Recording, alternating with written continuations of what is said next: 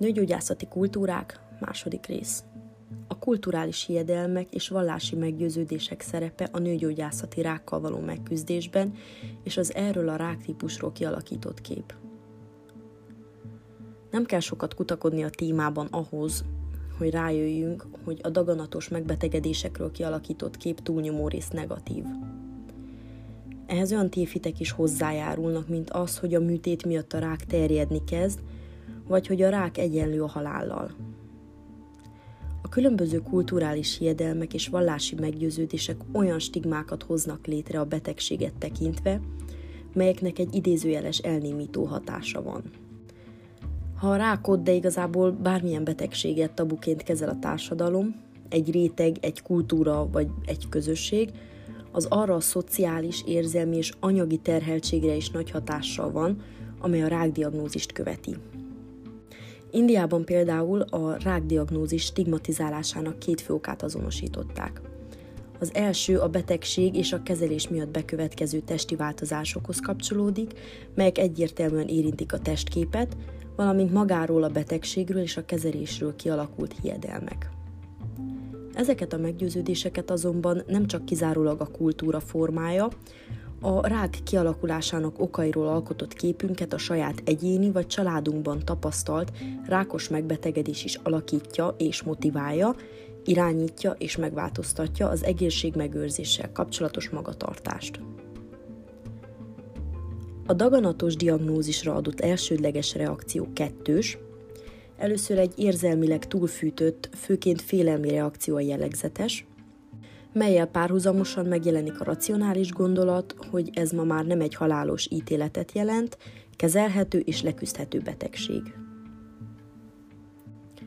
Egy amerikai tanulmányban a mind-body medicine prevalenciáját vizsgálták olyan amerikai nők körében, akiket nőgyógyászati rákkal diagnosztizáltak.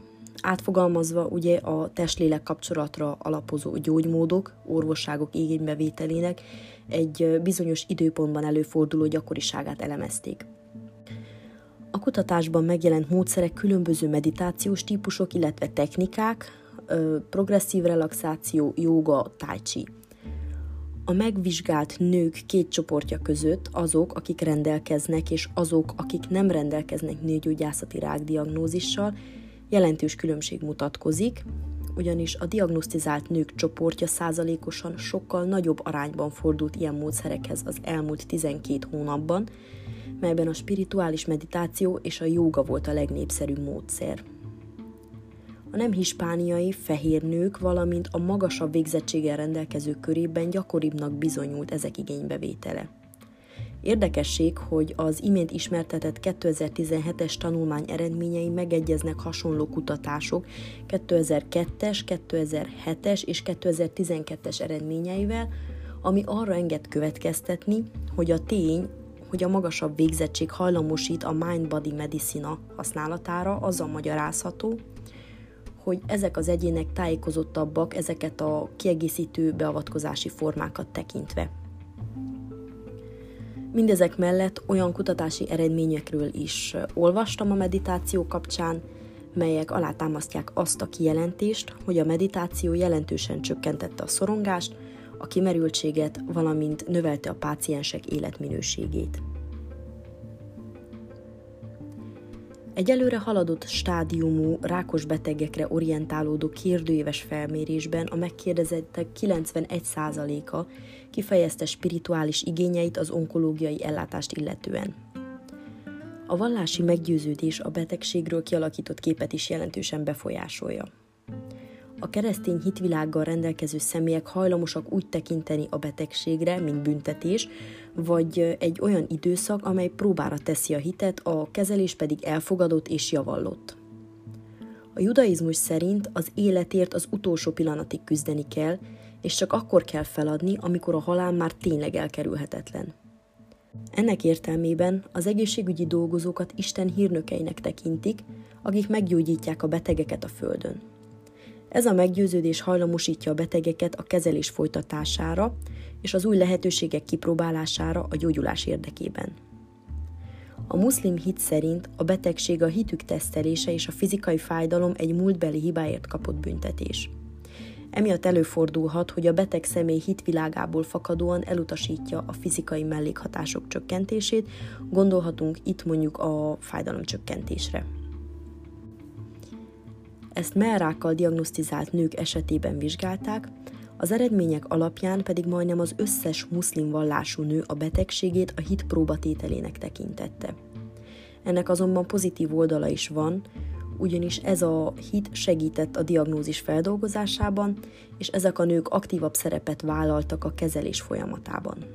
Muszlim nők esetében javallott az azonos nemű egészségügyi gondozó, ami megkíméli a pácienst egy bizonyos mennyiségű stressztől. Az erkölcsösség miatt sokszor előfordul, hogy nem járnak rendszeresen szűrésekre, ami miatt előfordulhat a késői diagnózis, például a ményakrák esetében. Buddhista páciensek esetében is fontos a gondozó személy vagy személyzet neméről történő nyílt kommunikáció. A pozitív hatásokhoz visszakanyarodnék, ugyanis fontosnak tartom, hogy kellően kiemeljem a hit építő jellegét a diagnózis feldolgozásában. A spiritualitás és vallásos meggyőződések, valamint a hit gyakorlása segíti az egyént a félelem legyőzésében és a szorongás csökkentésében, abban, hogy folytassák a kezelést a nehézségek ellenére is, és hogy jelentést és értelmet találjanak a betegség megtapasztalásában. Sok felépült személy arról számolt be, hogy úgy gondolja, a hitem mozdította előre abban, hogy professzionális segítséget kérjen. Kezelés megszakítására ö, emiatt úgy tekintettek, mintha elvették volna Istentől az irányítást, és a hit megtörésének egyfajta szimbóluma lenne. Most, hogy a nagyobb vallásokat tárgyaltuk, ö, szeretném, ha beszélnénk egy keveset az afrikai nők és a nőgyógyászati rák kapcsolatáról, ugyanis nagyon sok kutatás szerveződik a téma köré. Az afrikai nők körében leggyakoribb a ményakrák, mely az összes diagnózis 23,3, valamint a merrák, mely az összes eset 19,2%-át teszi ki. Ez évi 79 ezer új ményakrák és 65 ezer új merrák diagnózist jelent évente, ez utóbbi 2002-es adat. Annak az esélye, hogy 65 éves koráig egy ugandai vagy zimbabvéi nőt daganattal diagnosztizáljanak, 30%-kal kisebb, mint egy nyugat-európai esetében. Viszont annak az esélye, hogy belehalljon a személy a betegségbe, az afrikai országokban kétszer akkora.